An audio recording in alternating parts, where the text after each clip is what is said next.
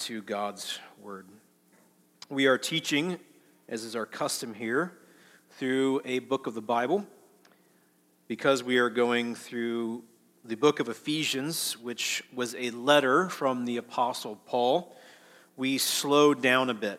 We approach different portions of the Word a little bit differently. Most recently, we went through the book of Genesis together and we tended to go through about a chapter a week. That's because of the kind of literature it is. It's, it's historical narrative, and so you take big chunks and you try to get the main point of those big chunks. But whenever you come to, to these portions of the word that we call the epistles, the letters, we slow down a little bit. We try to carefully think through each detail and how they work logically together. And so we are going to do that again today in Ephesians chapter 3, verses 14 through 19. We, we started this last week, and we are going to complete this section today. I began last week by likening the feel, the tone of these verses to interacting with someone who is a very deliberate encourager, the kind of person that knows you pretty well and cares enough to affirm you and encourage you. And as I said to you last week, if you do know people like that who are deliberate, purposeful affirmers, it's really nice at the beginning. It's nice to be thanked for things that you have done. It's nice to be encouraged for the things that you're good at, especially if you use those gifts to bless other people. I mean, let's face it, it's, it's nice to be noticed most of us feel pretty often like we're just not noticed and, and not appreciated. But on those rare occasions where somebody takes the time to affirm us, to thank us, to encourage us, it, it feels really good for about 60 seconds. And after about 60 seconds, it, it gets a little bit uncomfortable because we're not used to it. We're not used to talking to each other that way. It can feel a bit, a bit awkward after a while, and then we just want to change the subject and sort of refer back to our, our default things that we talk about the weather and the Buckeyes. And that's what we talk about as Central Ohioans, which is miserable and, and empty most of the time. But that's where we kind of default. So after a while, after the person spends time affirming you, you can feel a bit awkward. Also, if we're being honest, you can reflect upon that conversation and think, does this person really feel this way about me? Now, especially if it's maybe somebody you're close to, maybe not just an acquaintance, but, but maybe your spouse. For Valentine's Day, Whitney and I went out to dinner, and we were sitting there talking, and uh, she started doing this for me. One of my love languages is uh, words of affirmation. I like to do it, and I like to receive it. And so my wife knows this about me. And so she started affirming me. And so after about 60 seconds, it started to get uncomfortable. And she was super sincere and, and it was nice. It was nice to hear. Know, we're having a nice dinner, even though my steak was not quite right, but that's another story. And, and so, you know, it's nice to hear. But after about 60 seconds, it just gets uncomfortable. And so our default topics really aren't the weather or the Buckeyes. Our default discussion is our kids. You guys know what that's like whenever you're sitting at dinner with your spouse and maybe you haven't been out in a while and you forget how to talk to each other, so you just talk about the kids. It's kind of where we go sometimes. Um, but she just kept going and, and so not only did I feel kind of awkward, um, she was being so kind that I was like, You don't really believe that about me. You don't really love me that way. Now, we've been together for a long time, married for 18 years, and together a little bit longer than that. But, but she does. But it's, it's hard to believe because when it's, when it's all said and done, I know what's inside of me. I know that I'm, if I'm being honest, often unlovely, unlovable. Um, not only did I marry way high above my station when I married her, I've not always been the perfect husband. I've not always been perfectly kind and selfless. I struggle with that. But to have someone like that who loves me despite all my flaws, knowing all my flaws, is the best gift God has ever given me. And this text, to a much greater degree, makes us feel that way.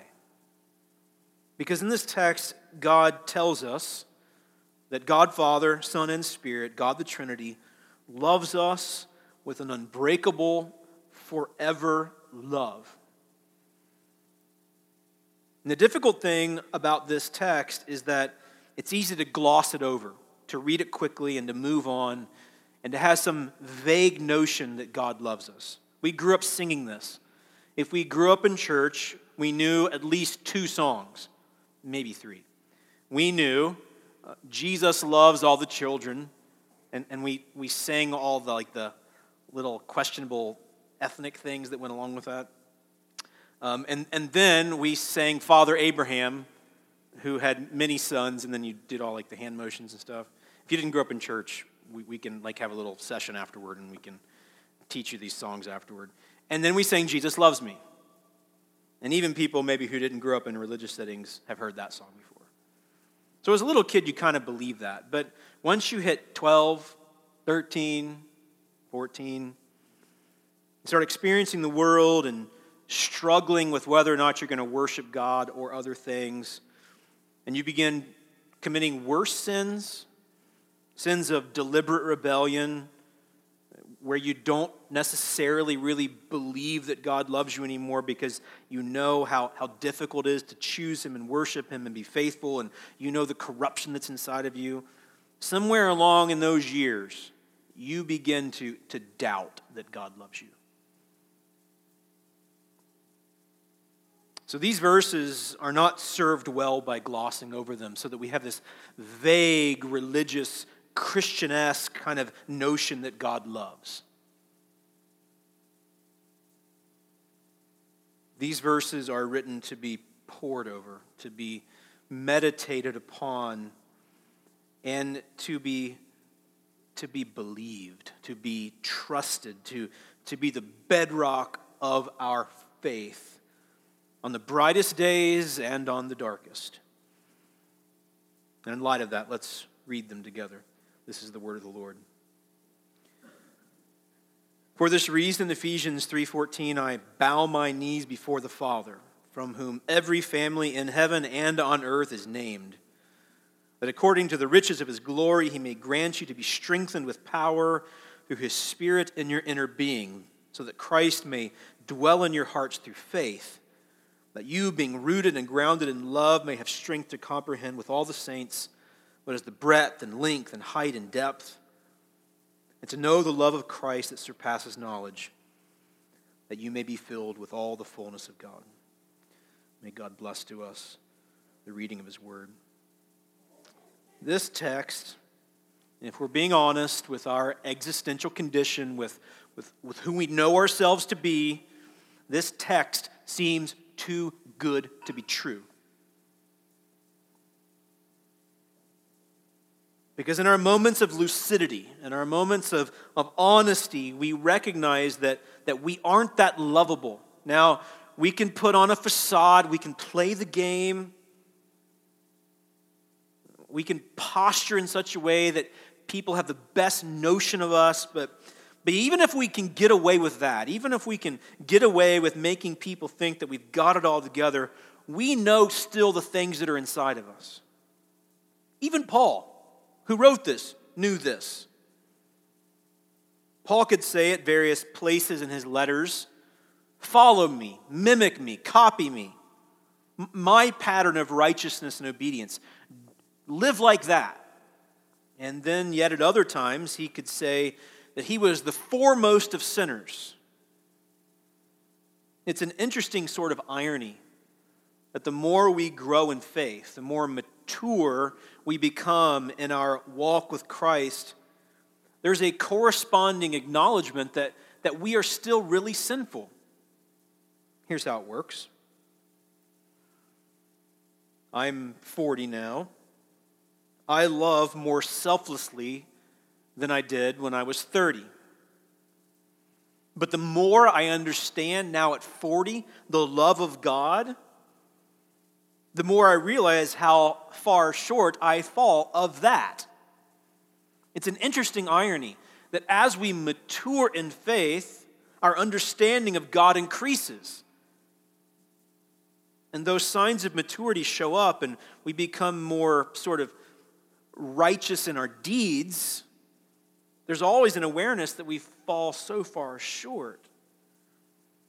So we can be more mature than we used to be, in a sense, more holy than we used to be, more sanctified, to use a very religious word. But all the while, know that, that we don't deserve the least of God's mercies.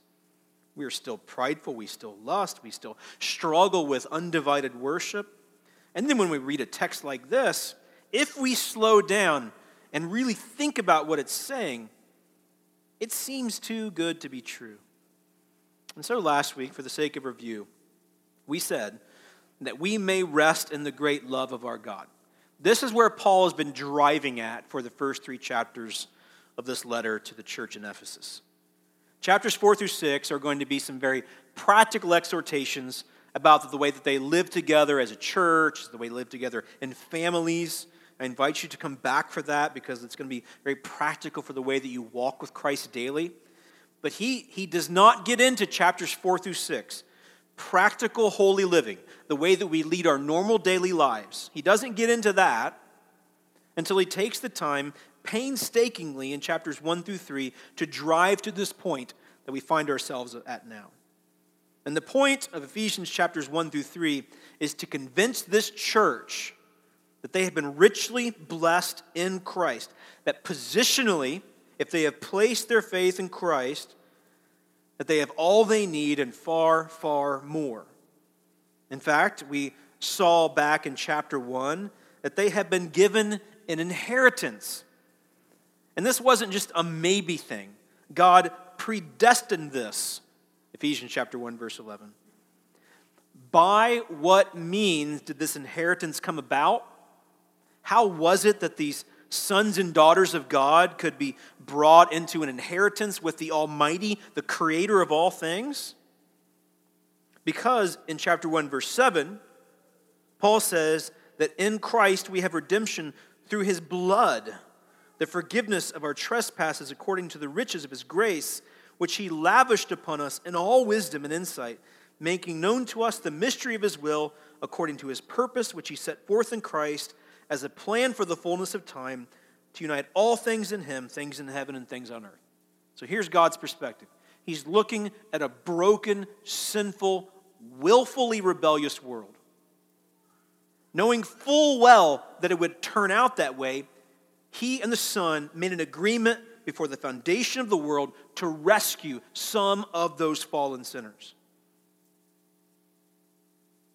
And in his predestining love, he sent his son to take the punishment that we deserved so that we might receive the blessings that the Father showers upon the Son. The gospel is upside down thinking. That the God that we offended took our place Brett read about this a bit ago in 1 John chapter 4 that Jesus became our propitiation, which is a very big theological word, which basically means that Jesus took the wrath of God in our place. Jesus, the second person of the Trinity, the Son of God, took our punishment and took our sin upon himself so that we might get his righteousness in return. That is upside down. But that's the gospel. That's the good news. And Paul has been driving now through this explanation of all the privileges that we've been given in Christ now to this point in Ephesians chapter 3, verses 14 through 19 to say, very basically, to sum it up, God loves you. And I think we should pause a bit to ask ourselves, is that really true? Because because I think somewhere around those early teenage years, we stopped believing it. Even if we can give the best theological answers, I mean, I probably can go toe to toe with a lot of pretty decent theologians. I know the Bible relatively well, I've, I've read the good guys out there. You can ask me the big words and I can define them. But if you were to pin me down and say, Do you really believe God loves you? I could give you the right theological answer. But if I'm being honest, I don't always feel it. And because of how sinful I still am, I don't always really believe it. Which is why I scramble around trying to buy him off. We can see this in our horizontal relationships with each other. Even when our spouse tells us how much they love us, some of us wonder if, if they'll really hang with us. Perhaps this is because we have been abandoned in the past.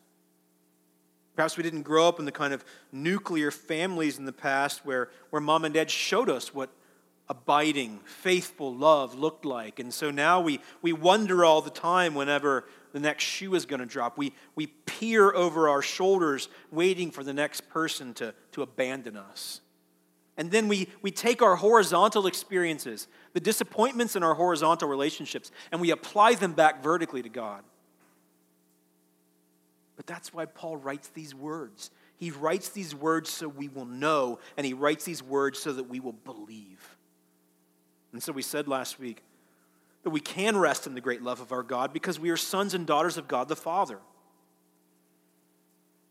He's given us his name. Justin and Katie gave little Marley Kate their name, both sides of the family. Why did they do that? Their adoptive love was driven by the adoptive love of God, who caused his son, his eternal son, temporarily to be orphaned so that he might bring them back into his family. This love that chooses to take rebels and make them sons and daughters instead is astounding. So we may rest in the love of God because God has made us his own. He created us, he restored us through his adoptive love. And we may rest in the great love of our God because we are strengthened or comforted by his Spirit. We see this in verse 16. One of the beautiful things about Ephesians chapter 3, verses 14 through 19, is that God the Trinity, we've already referenced this, shows up in his fullness. So we believe in one God who exists in three persons Father, Son, and Spirit. And as we admitted last week, of course, this is mysterious. We cannot fully explain it, and any illustration or metaphor we try to use to explain the Trinity always falls short. But the Word tells us, God's Word tells us that He is one but exists in three persons, and, and each person has loved us to the fullest the love of God the Father, the love of God the Spirit, and as we will explore in just a moment, the love of God the Son have been leveraged on our behalf. So let's think logically and simply for just a minute. If God is all powerful, and He is, if God is all loving, and He is, I'll give you a couple theological labels. God's all powerfulness we call omnipotence. To make up a word, his, his all lovingness we could call omnibenevolence. You could wow your neighbors with that one this week. If we can marry those two things together, his, his omnipotence and his omnibenevolence, and omni means all that, that these things exist in him in perfection and fullness with no limits. If such a God, full of power, without limits, full of love, with no measure, if such a God would love us, what do we lack? And, and that's what Paul's been driving at. And so now, for our today, we will focus more on verses 17 to 19. We covered verses 14 through 16 last week. If you'd like to refer back to that, you can look at our website. But for today, verses 17 to 19, we will focus on the love of the Son. So God loves us fully Father, Spirit, and now in verses 17 to 19, the Son. In fact, there's a connection between the work of the Spirit and the love of the Son. Let's think of the logic here. Paul says in verse 16 that according to the riches of his glory, the glory of the Father, he may grant you to be strengthened with power through his Spirit in your inner being, so that Christ may dwell in your hearts through faith. So, what is the work of the Spirit? What is the work of the Comforter? The work of the Spirit is that we will know the love of Jesus, verses 17 through 19. That Christ may dwell in our hearts through faith, being rooted and grounded in love. So, Paul prays that each member of the Trinity would do their work or that we would know the love of each member of the Trinity. The Father, who is the initiator of all things, the one who made us and restored us through the Son, that he would cause his Spirit to help us to believe what is true about Jesus' love for us. This is how Trinitarian faith looks a bit more practical. Evangelical Christians must believe in the Trinity, or they cannot be true evangelical Christians. It's one of the bedrock notions of evangelical faith. But as we've talked about before, I think it's tragically true that we can, from a theological point of view, believe in the Trinity, but have no practical conception about how it connects to life. And so Paul helps us see it here.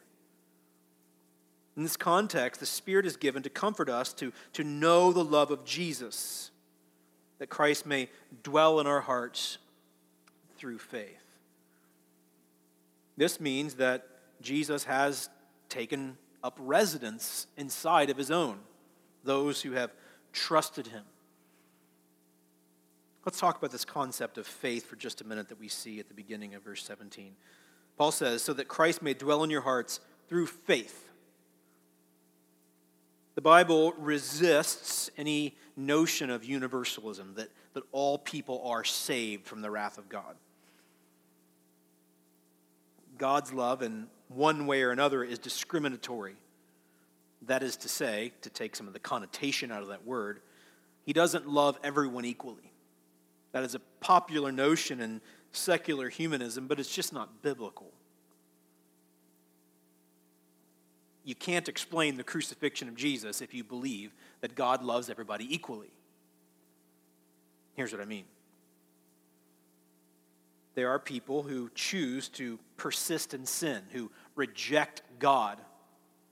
God does not love those people the same way that he loves those for whom Christ died, or, from our perspective, those who have placed their faith in Jesus.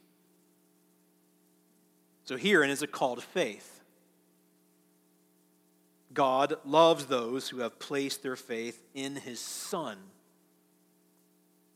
And this isn't just believing certain facts about Jesus. Theologians distinguish between three basic layers of faith. I won't give you the nerdy words behind them, but the first, to explain it simply, is to know certain facts about Jesus. The second is to assent to the truth of those facts. Elsewhere in the scriptures, we see in the book of James that even the demons believe these things about Jesus.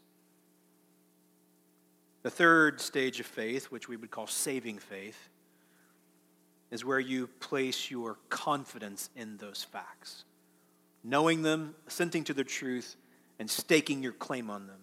That there is no other way to God, there is no other hope for life, there is no other path of salvation. This is what saving faith looks like. These are the kind of people that on their worst days and on their best days, when they might be despairing or they might be prideful, their only confession is Jesus Christ. They have ceased trying to buy God off through righteous actions. They have ceased trying to hide in the darkness from their own sin and instead fully admit their faults and their sinfulness, their debt to God, and turn to Jesus who paid their debt. And so, to pause for just a moment, I ask you to consider that. Which stage of faith might you be at today? You might know certain facts about Christianity, about the gospel, the good news. Have you moved beyond that to the point that you have assented to the truthfulness of those facts? And most importantly, have you moved beyond that to the third stage where you have not only understood the facts and assented to their veracity, their truthfulness, but have trusted in Jesus and Jesus alone for salvation. The one who substituted himself in your place, took the wrath of God, became a propitiation for you, and who will, if you will trust him, take your sin and give you his righteousness and restore you to God. Have you trusted Jesus today? If not, perhaps today is the day of salvation for you. It is a free gift. You cannot earn it. We've already seen that in chapter 2. We are saved by grace through faith, which in itself is a gift. So I plead with the Holy Spirit now that if you have not trusted Jesus in faith, that you would today, because he is your only hope. What Paul asks here in this text is that the Spirit will remind these people, these people who had trusted Jesus, that, that, that he is inside of them. There's, there's a mystical union with Jesus, he with us, us with him, and that we would hang on by faith. That is to say, it's, it's not a one time event, that we trust Jesus every single day. It's, it's not as though, this is very important for living the Christian life, it's not as though we have this once in time moment where we pray some sort of odd mystical prayer and ask Jesus to come into our hearts, which can be some dangerous language without some definition. And then we, we leave that off for when we were seven, and then for the rest of our lives, we try to muster up enough strength to, to choose righteousness and deny sinfulness. That's not the way it works. Paul has been driving to this point in the text to come to the place where he can say, for the initiation of salvation, you need Jesus, and you need Jesus every day. And he clarifies this because at the end of verse 17, he says that we, being rooted and grounded in love, this is an ongoing process. Our roots go deeper into our understanding of the gospel, the good news. And then the bedrock or the foundation of our faith grows in, in solidity and strength. So he uses two metaphors here an agrarian one and an architectural one, both of which are important. And, and they demonstrate the, the concept of, of something being solid, of, of it, of it lasting, of it, of it not being shaken.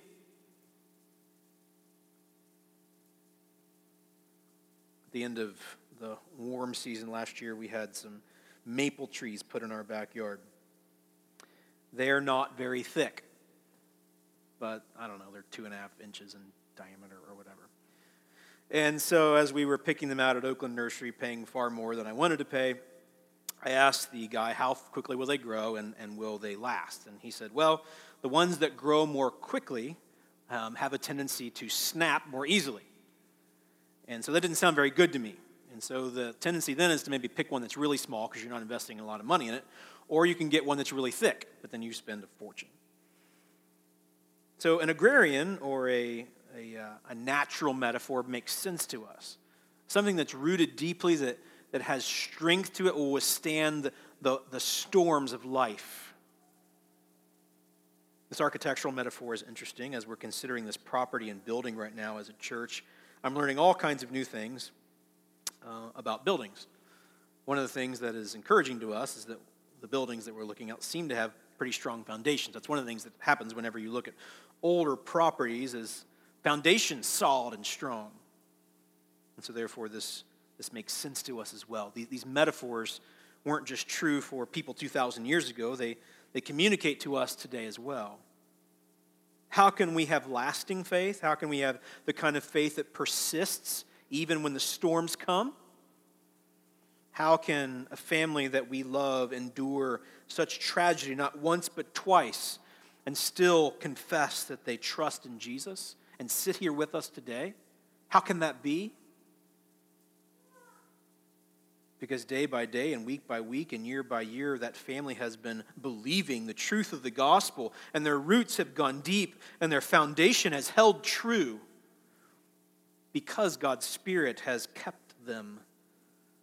And that's why we sit here today, because we don't know what's coming tomorrow, do we? Life is brief and life is difficult and filled with pain. What will Monday bring? Our 2018. Or what will come when our parents begin dying? Because that's coming for this church. We are entering into a phase now where our parents are getting older. What will happen whenever the first one of us gets cancer? What happens whenever we're doing more funerals than we're having births? Tragedy will come, my friends. Will we stand? Paul wants these people to know that not just on the bright days does God love them but to prepare them for when the dark days come that they can stand. We have been united to God, the Son, who gave himself for us. And we must continue to grow in this truth. Paul goes on to say in verse 18 that we may have strength to comprehend with all the saints what is the breadth and length and height and depth, and to know the love of Christ that surpasses knowledge, that you may be filled with all the fullness of God. At the end of the day, Christianity cannot be reduced to knowing certain things, but it is not less than that. Let me say that again. Christianity, when it's all said and done, cannot be reduced to a certain set of facts. It's more than that. But it is not less than that. And that is why we take our time going word by word through the Bible. Not just so we will stand in the day of trial and darkness, but, but so that we will know what is true. And we will believe every day that God who made us and the God who restored us through his Son loves us. Unless we misunderstand here in verse 18, Paul basically takes every point of the compass breadth, length, height, depth, up, down, left, right, all around, north, south, east, west, however you want to think of it. The psalmist says in Psalm 139 that we cannot flee from the love of God if we take the wings of the morning or dwell in the uttermost part of the sea. Even there, He is with us. I wonder if Paul had that in mind, Psalm 139, whenever he wrote Ephesians chapter 3. Jesus loves you. Let's look at this practically. From the beginning until the end. Jesus loves you on your best days when you choose righteousness, and Jesus loves you on your worst days when you choose sinfulness. Jesus loves you knowing your past. Jesus loves you knowing what comes in the future. Jesus loves you knowing all the external things that you have done. Jesus loves you with all the internal things that only you and He know. Jesus loves you when you're hot. Jesus loves you when you're cold. Jesus loves you when you would not have chosen Him. Paul says elsewhere in his writings that no one would choose God, no one seeks for God, and yet Jesus came anyway. Jesus did not come to meet us halfway. That's a popular notion in evangelical thought, but it's not biblical. Jesus does not meet sinners halfway. Jesus went all the way. Jesus did not come to the earth seeking to make a partial covenant with people who would come alongside him and agree with him. Jesus went to the cross, paying the penalty for sinners even when they didn't want him.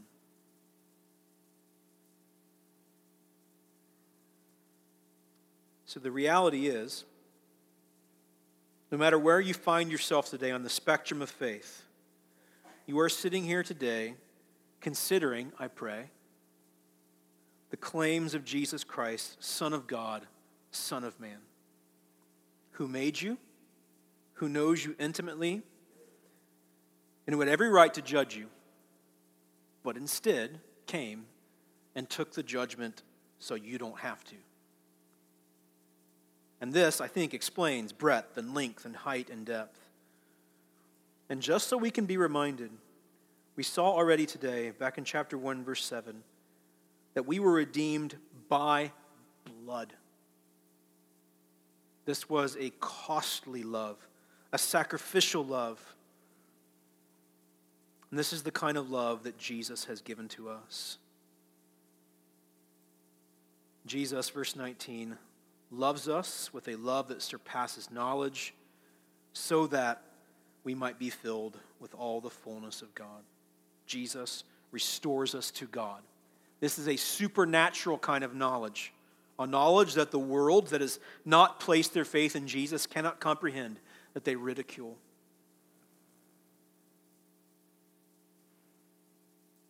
I wish that in our relationships with people who have not embraced the gospel, not have, who have not embraced Christianity, could hear that kind of language out of us.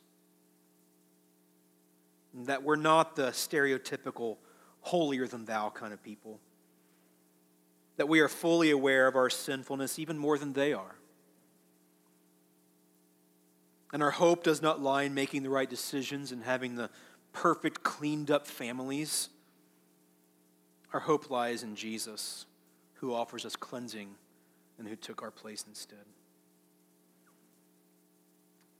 So, Paul has been moving toward this point in the letter, describing in great detail, great detail the ways that God has loved us and the blessings that we have in Christ. And now the capstone of that argument is here at the end of chapter 3.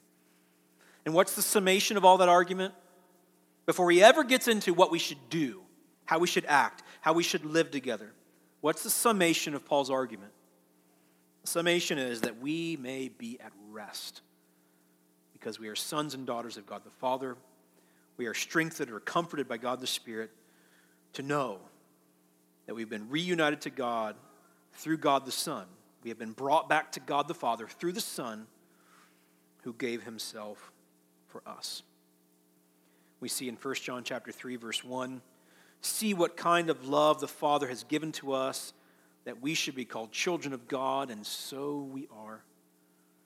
And in verse 16 of that same chapter, by this we know love that he laid down his life for us and we ought to lay down our lives for the brothers.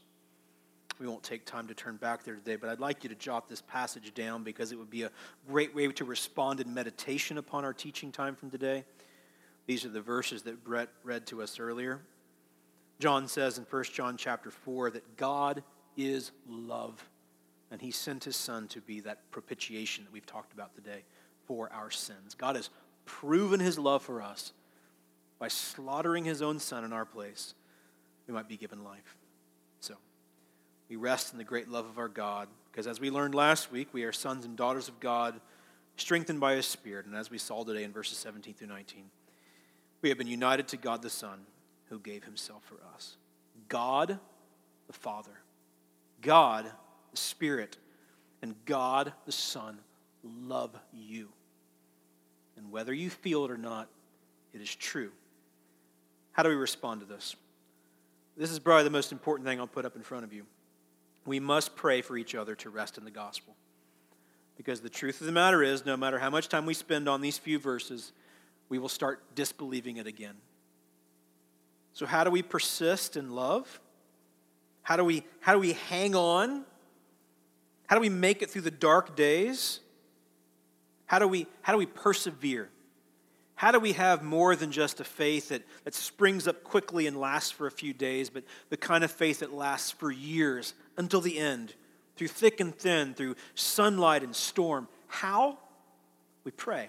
That's what Paul's doing here in verses 14 through 19. He says, I bow my knees before the Father.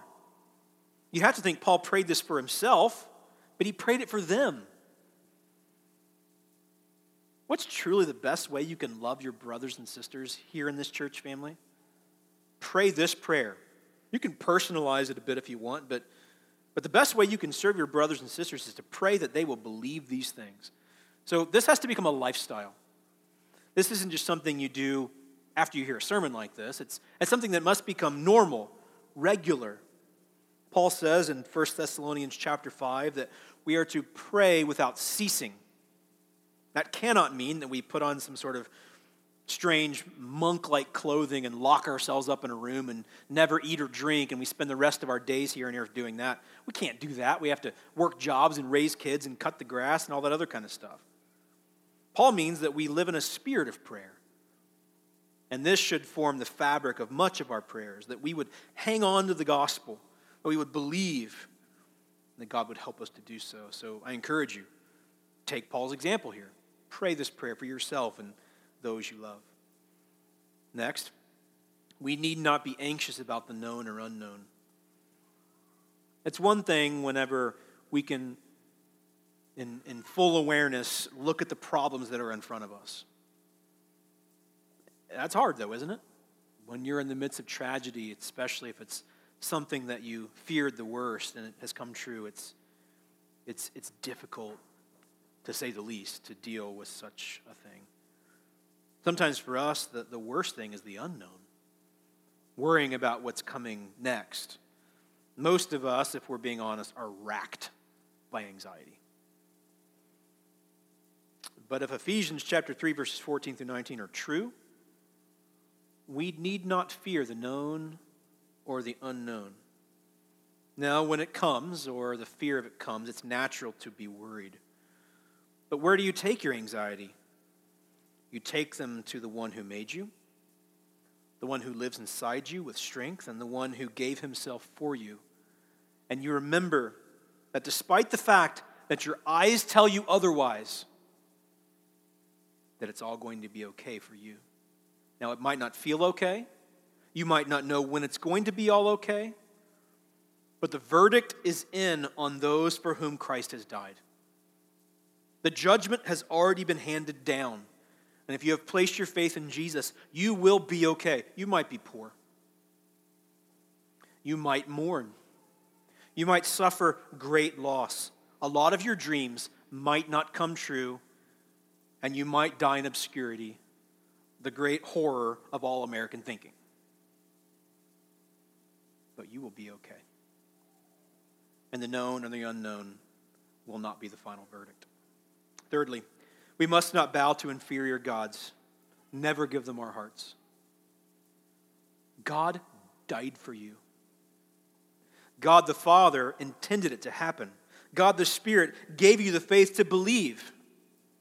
Why would you bow to inferior gods? Lowercase g. And even if you've grown up in a Christian context and you can't conceive of worshiping some other Hindu god or Muslim god or ancient Canaanite god like the Israelites struggled with, you have your own lower G gods your cars, your houses, your jobs, your reputation, your money. But haven't we been around long enough, most of us now, that we've seen that those lowercase g gods always fall short? every single time. We must not bow to inferior gods, never give them our hearts. Fourthly, we need not struggle with identity issues, for being a child of God is our only identity that ultimately matters. I could spend two hours talking about this. We all do this, we all posture. What defines you? You good at soccer? Are you a successful businessman? Are you a nurturing mother who cuts the crusts off her children's bread and puts kiwi in the shape of hearts in their boxes because you'd never give them a Lunchable because a Lunchable might destroy their life by the span of one minute whenever they're 90? What do you find your identity in? Motherhood, fatherhood, occupation, wealth, intellect? What we do typically whenever we do this is we're comparing ourselves to everybody around us. And we should be comparing ourselves to God. And we know we fall short, but what did God do? He sent his son to take our place. Why do we need to struggle with identity issues? Our identity is that we are sons and daughters of God. Anything else is, is always going to disappoint and fall short. So we need not struggle with identity issues. And one of the best things that we can do for each other, if I'm being honest, is to very carefully but discerningly help each other see when we're doing this. Those are ouch moments, but we all do it. But if our righteousness is in Jesus and not in ourselves, we can listen when our brother or sister tells us that we're struggling with identity issues. If you'd like to learn how to do that better, ask one of the other elders. Fifthly, we'll find light when the darkness is oppressive. I don't know where our country's headed at least in the short term. I know where it's headed in the long term. I know where the world is headed in the long term, but in the short term, as we live here, it's dark. And darkness seems to get worse. I think every generation says that. The darkness will come. It'll come from inside of our families, it'll come from our neighborhoods, it'll come from our nation, it'll come from the world. When the darkness is oppressive, and maybe this is easier to detect when it's inside. A lot of us struggle with, with depression, whether low level or high. How do you make it?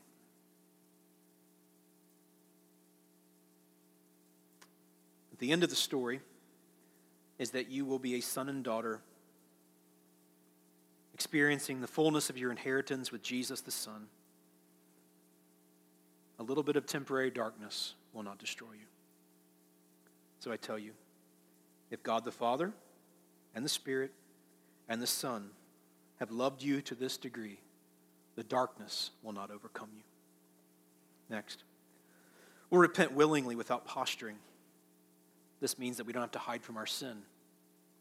We don't make ourselves right with God anyway. Jesus does. So you don't have to hide. Bring your sin out into the light, take it out of the darkness, and deal with it honestly and willingly. A couple more. We'll love one another fervently, sacrificially, patiently. We're going to talk more about this in chapters 4 through 6. Chapters 4 through 6, in many ways, could be defined by the word love. But before Paul tells us how we should love one another, what does he tell us in chapters 1 through 3? How God loves us. The rooting and grounding in love that we see in verse 17 begins, is initiated by God who is love. But it comes down to us who must love this way as we live with one another. If God forgave you and loved you this way, He loved you fervently. He didn't give up on His plan despite our sinfulness. He loved you sacrificially because He sent His Son, and He loves you patiently because He knows you're still a sinner. How much more should we love this way? And He will enable it. And lastly, for today, we'll be courageous on mission. The world needs to hear this message, my friends. This is their only hope. The gospel of self esteem and self help will not save anyone. The gospel of Jesus is the only hope for the world. And if that's true, and God has loved us this way, and all authority in heaven and earth has been given to him, and he holds our lives in his hands, we'll be courageous on mission. We could talk about more, but those are some implications that I think come out of this text. There's ways that we can help you on your journey of faith, no matter where you find yourself today. Please let us help you. That's why we're here. No of us have this, none of us really have this all figured out, but we're trying, we're learning, we're, we're depending day by day more and more upon the gospel of Jesus. And so, as we've said today, Paul has been driving to the point in the text where he sums up his thoughts by saying, God loves us. And so I say to you, God loves you. And that is the most profound thought that has ever been put down on paper or ever spoken, but it is true. Let's pray.